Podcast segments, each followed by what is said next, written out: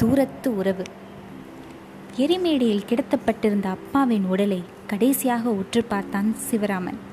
இந்த சோக தரிசனத்திற்குத்தான் அவன் அமெரிக்காவிலிருந்து பறந்து வந்தான். மனசை ஏதோ ஒன்று அடைத்தது. சுற்றமும் நட்பும் சூழ்ந்திருந்தாலும் தன் தனிமையை மட்டுமே அவன் அங்கு உணர்ந்தான். ஆனாலும் கண்களில் கண்ணீர் ஒன்றும் ஊறவில்லை. அதற்கான முயற்சியும் அவன் செய்யவில்லை. முயற்சி செய்து முட்டுவதா கண்ணீர்? அப்பாவின் மரணத்திற்கு அழ முடியாத அல்லது அழத் தெரியாத ஒரு தலைமுறை தயாராகிவிட்டது. மரணத்திற்கு அழுதலும் அநாகரிக பட்டியலில் சேர்ந்து விட்டது. அப்பா உயிரோடு உள்ள போதெல்லாம் மகன்களின் நினைவில் தங்குவது ஒழுக்கம் போதித்த இறுகி போன அந்த கெட்டி முகம்தான். தகப்பனின் பிணத்தில்தான் பிள்ளைகள் பாச முகத்தை பார்க்கிறார்கள். மரணம் இறந்தவர்களுக்கே சாதகம் செய்கிறது.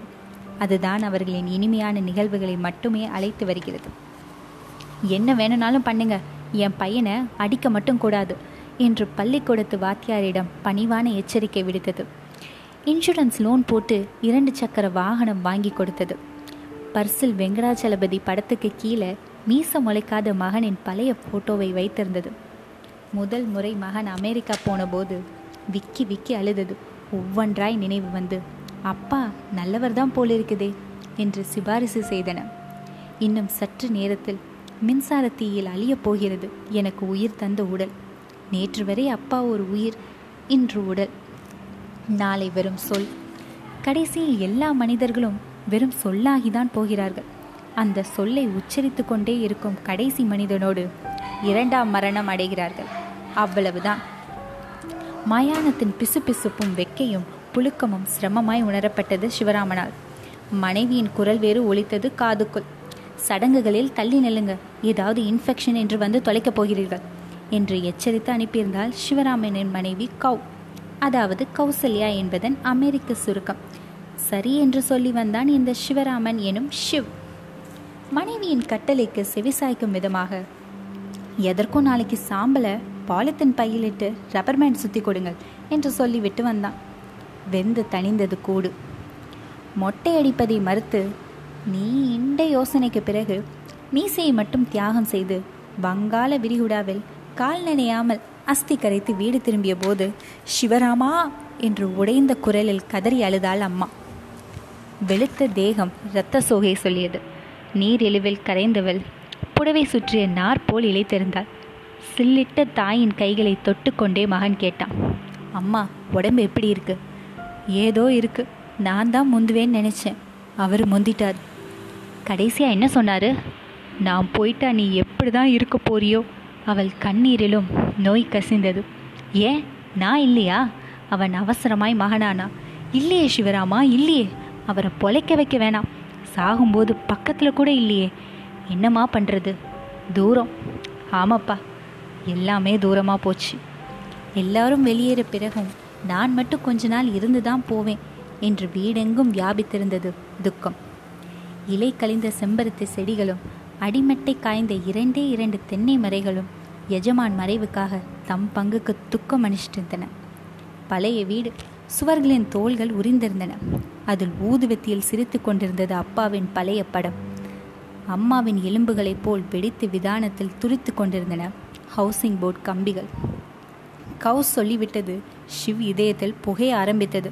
தனியாக இருந்த அம்மாவுக்கு வீடு தேவையில்லை. அம்மா அங்கே இல்லைன்னா வீடே தேவையில்லை. ஒரு இளவ வீட்டில் ஈரமும் துக்கமும் ஒரு வாரத்திற்கு மேல் காயாமல் இருப்பதில்லை. அம்மா மெல்ல மெல்ல தன்னிலை அடைந்தாள். அப்பாவை பற்றிய கவலை மறந்து தன்னை பற்றியே கவலைப்படும் அளவுக்கு தேறிவிட்டாள். ஓட்ஸ் குடிக்கிறாள். சர்க்கரை இல்லாத காப்பியில் ரொட்டி நினைக்கிறாள். இலையுதிர் காலம் முடிந்து வெறும் கிளையில் முட்டும் முதல் தளிராய் சிறு புன்னகை போக்கிறாள். மகன் தன் வேலையை ஆரம்பித்தான். அம்மா எப்படி தான் தனியாக இருக்க போறியோ? என்னப்பா பண்ணுறது விதி. வாழணுங்கிற ஆசை இல்லை. சாகவும் தைரியம் இல்லை. எங்கள் கூட அமெரிக்கா கூட்டிகிட்டு போகிறேன் வரியா? நீ வரமாட்ட. கேள்விக்கும் பதிலுக்குமான இடைவெளியை தன் விருப்பத்தை இட்டு நிரப்பிக்கொண்ட மகனை புரிந்தும் புரியாதவள் போல் பார்த்தாள் அம்மா. பரவாயில்ல. எவ்வளவு காலம் இருக்க போகிறேன் சில வருஷங்களோ மாதங்களோ. உங்கள் அப்பா உயிர் விட்ட இடத்துலையே நான் இருந்துட்டு போயிடுறேன். தனியாவா? எப்படிம்மா? ஒருத்தரோட ஒரு குடும்பமும் ஏழு எட்டு பேர் தயவும் இல்லாமல் இப்போ இருக்க முடியாது சென்னையில். அதுலேயும் நீ ஒத்தையில் இருக்கிற நோயாளி. துணைக்கு யாருப்பா வருவா? நீ இருக்கிற இடத்துக்கு துணை வராது. துணை இருக்கிற இடத்துக்கு நீ போகலாம் இல்லையா? என்னப்பா சொல்கிற ஒரு இடம் பார்த்துருக்கேன். பெத்த தாய் மாதிரி உன்னை கவனிச்சுவாங்க. உன்ன மாதிரியா? இல்லை என்னை விட நல்லாவே பார்த்துப்பாங்க. எங்கே? ஈஸியாக ரோட்டு பழத்தோட்டம். ஓ முதியோர் இல்லத்துக்கு வியாபார பேரா கவலைப்படாதாம்மா. வீட்டை விட பாதுகாப்பாக இருக்கும். அப்போ வீடு? நீ நினைக்கிற மாதிரி தாம்மா நானும் நினைக்கிறேன். நீயே இல்லாத போது இந்த வீடு எதுக்கு? வித்துடலாம்னு நினைக்கிறேன். சிவராமா இது அப்பா வாழ்ந்த வீடப்பா. அமெரிக்க பாணியில் தோள்களை ஏற்று இறக்கி வாய் வெளியே பெருமூச்சு ஊதி விட்டு அம்மாவின் எலும்பு முட்டும் தோல் தொட்டு பேசினா சிவராமன். அசோகரும் அக்பரும் ராஜராஜ சோழனும் வாழ்ந்த வீட்டையே காணும். இதில் அப்பா வாழ்ந்த வீடு தான் நிற்க போதாக்கும். இதோ பாருமா நாம் வாங்கின வீடு. அதுக்கு முன்னே யாரோ வாழ்ந்த வீடு. நாம் வாழ்ந்துக்கிட்டு இருக்கிற வீடு இனிமேல் யாரோ வாழ போகிற வீடு. இதுதான் யதார்த்தம். வாயடைத்து போனால் அம்மா. இந்தியாவின் புகழ்மிக்க தத்துவங்களை எல்லாம் கிரிமினல்களே அதிகம் புழங்கி இருக்கிறார்கள். நான் யோசிக்கிறேன் என்றாள் அம்மா. பல தோட்டத்தில் மகன் இவளையும் ஒரு பழமாக பதிவு செய்துவிட்டு வந்திருப்பது தெரியாமல். வீடு பழைய வீடு இடம் நல்ல இடம். கோட்டூர் கார்டனில் ஓரமனை அது தரகர்கள் அதற்கு தமிழில் வைத்த பேர் கார்னர் பிளாட். ஐம்பது இன்ட்டு எழுபது அழகான செவ்வகம். ஒன்றரை கிரவுண்டுக்கு நூறு சதுரடி கம்மி. ஒரு காலத்தில் சூடான கேக் என்று சொல்லப்பட்டது. இன்று விலை போகாமல் இழிக்கிறது. வழிகாட்டு மதிப்பு கூட்டப்பட்ட பிறகு நில விற்பனை படுத்துவிட்டது. பில்டர்களின் பணம் அரசியல்வாதிகளுக்கு போய் கொண்டிருக்கிறதே தவிர அரசியல்வாதிகளின் பணம் பில்டர்களுக்கு பாய்ச்சப்பட்டதா தெரியவில்லை. ஒரு கிரவுண்டுக்கு ஆறு கோடி விதம் ஒன்பது கோடி கேட்டான் சிவராமன். இந்தா இந்தா என்று ஏழுக்கு ஏறி வந்தார் ஒரு கட்டடக்காரர். முழுவதும் வெள்ளப்பணமாக காசோலை கேட்டான் சிவராமன். தம்பி இது இந்தியா என்றார் பில்டர். நான்கு கோடிக்கு காசோலை மூன்று கோடிக்கு ரொக்கம் என்றார். இந்த பணத்தை எப்படி எடுத்து போவது? என்றான் சிவராமன். எந்த நாட்டுக்குன்னு சொல்லுங்க. டோர் டெலிவரி பண்ணுறேன் டாலரா யூரோவா பவுன்ஸா தினாரா? டாலர் தான். பதினேழு லெக்ஸ்டிகன் அவென்யூ மென்ஹாட்டன் நியூயார்க் என்றான் சிவராமன். மறுநாள் எஸ் ஐ காட் இட் என்ற குறுஞ்செய்தி அனுப்பினார் கவ் முடிந்தது. மூன்று மாதம் தங்கியிருந்தது வீண் போகவில்லை. வீட்டை விட்டு வெளியேறும் முன் மகனே சிவராமா எனக்கு ஒரே ஒரு ஆசை என்றாள் அம்மா. அப்பா கடைசியாய் கிடத்தப்பட்டிருந்த கூடத்தில் வெறும் தரையில் விழுந்தாள். இப்படியும் அப்படியும் உருண்டாள். கண்ணீரால் நினைந்தாள். நினைத்தாள். போயிட்டு வாரேன். என்ற பொருளற்ற மரபு தொடரை சொல்லிக் கொண்டாள். போகிறாள் இனி எங்கே வருவது? செம்பருத்தி செடிகளையும் தென்னை மரங்களையும் கடைசியாய் ஒரு முறை பார்த்து கொண்டாள்.